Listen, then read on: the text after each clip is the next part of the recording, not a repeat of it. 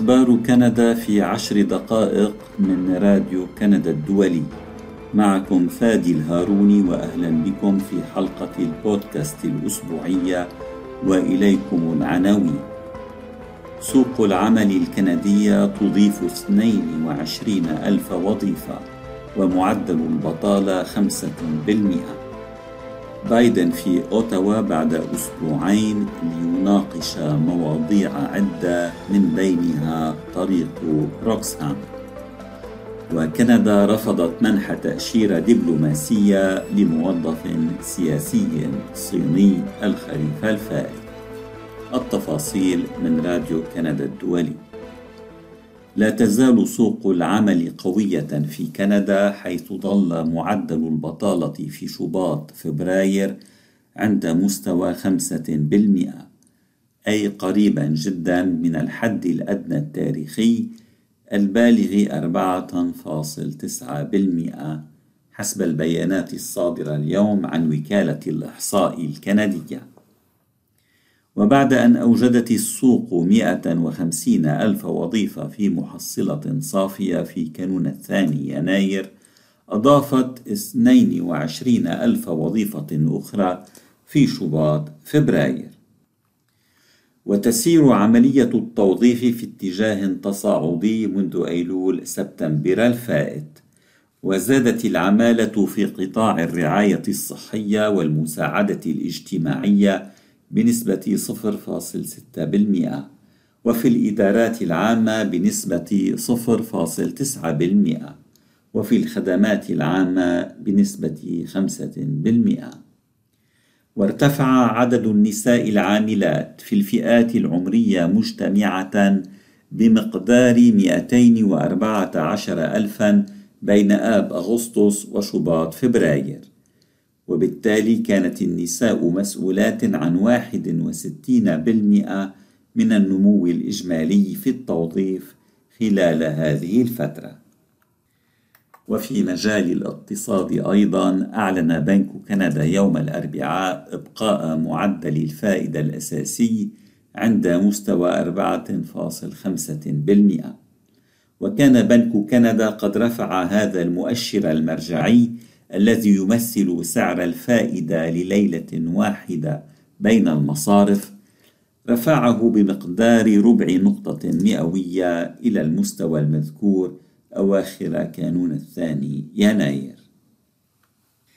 وهذه الزيادات المتكررة في معدل الفائدة الأساسي منذ الثاني من آذار مارس من العام الماضي تهدف بشكل خاص إلى السيطرة على التضخم من خلال زيادة تكلفة الائتمان على المستهلكين والشركات. وبعد ارتفاع معدل التضخم السنوي إلى 8.1% في حزيران يونيو الفائت أعلى مستوى له في كندا منذ كانون الثاني يناير 83 أخذ ينحسر تدريجيا إلى أن بلغ 5.9% في كانون الثاني يناير الفائت. وعلى الرغم من تحسن ملحوظ لا يزال ارتفاع الأسعار أعلى بكثير من النطاق المتراوح بين 2% و3% على أساس سنوي الذي يستهدفه بنك كندا. وعلى الرغم من أنه لم يرفع أسعار الفائدة هذه المرة حذر مجلس إدارة بنك كندا من أنه يراقب عن كثب تطورات الاقتصاد وأنه على استعداد لرفع معدل الفائدة الأساسي مجددا إذا كان ذلك ضروريا لإعادة التضخم إلى هدف الاثنين بالمئة. يمكنك الاشتراك في أخبار كندا باستخدام التطبيق الذي تختاره أو عن طريق زيارة موقعنا على الإنترنت راديو كندا.ca rci يزور الرئيس الأمريكي جو بايدن كندا في الثالث والعشرين والرابع والعشرين من آذار مارس الجاري. وستكون هذه أول زيارة له إلى كندا منذ اعتلائه سدة الرئاسة في كانون الثاني يناير 21 وعشرين. وخلال زيارته سيلقي بايدن خطابا أمام البرلمان الكندي في أوتاوا وبحسب بيان صادر عن مكتب رئيس الحكومة الكندية جوستن ترودو سيستغل الزعيمان فرصة الزيارة لتكثيف تعاونهما في مجالات الدفاع والأمن والعمل المناخي والهجرة.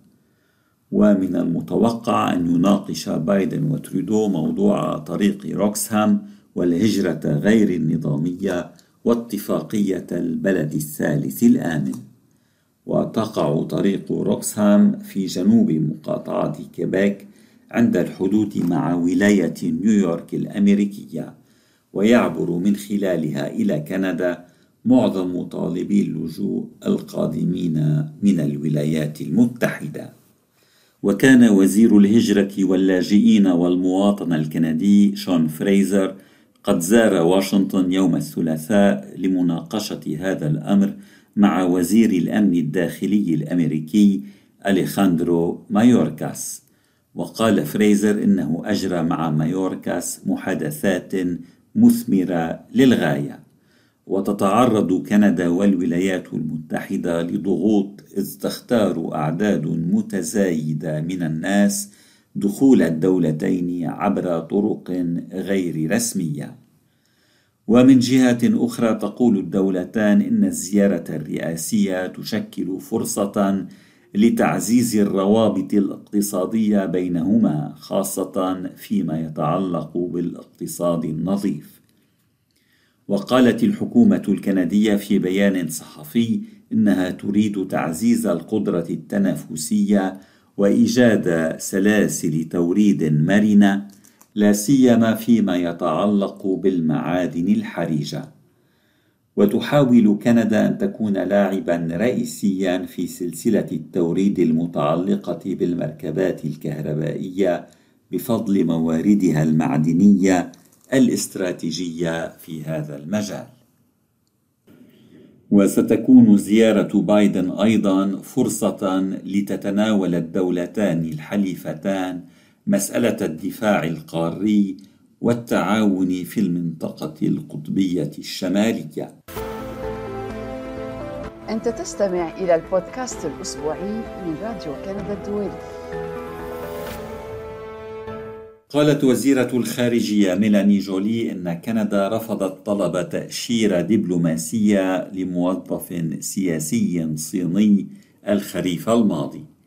وأدلت جولي بهذا التصريح أمس أمام لجنة برلمانية في أوتاوا.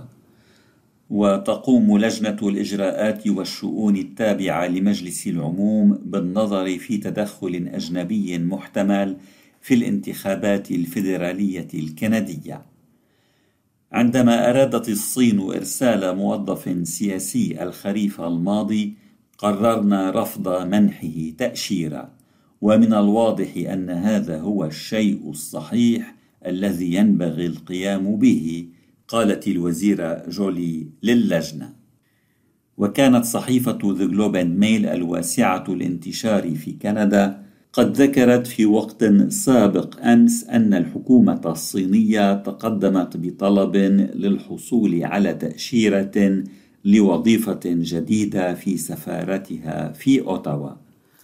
وقال مصدر حكومي للصحيفة إن وزارة الشؤون العالمية في الحكومة الكندية خلصت إلى أن المنصب الجديد ليس دبلوماسيا ومن المرجح أنه كان مصمما للقيام بأنشطة سرية ذات طابع سياسي وفي مجال التدخل. وحسب تقرير صادر عن شبكة جلوبال نيوز الأخبارية الكندية أعد مكتب المجلس الخاص التابع للحكومة الفيدرالية تقريرا لحكومة ترودو حذر فيه من أن مسؤولين صينيين في تورونتو قد دفعوا اموالا إلى شبكة سرية مكلفة بالتدخل في الانتخابات الكندية. ليس لدينا معلومات عن أي مرشح فيدرالي تلقى مالا من الصين. لا تزال هذه هي الحال رد ترودو يوم الأربعاء في مجلس العموم. حلقة البودكاست لهذا الأسبوع انتهت. شكرا لإصغائكم.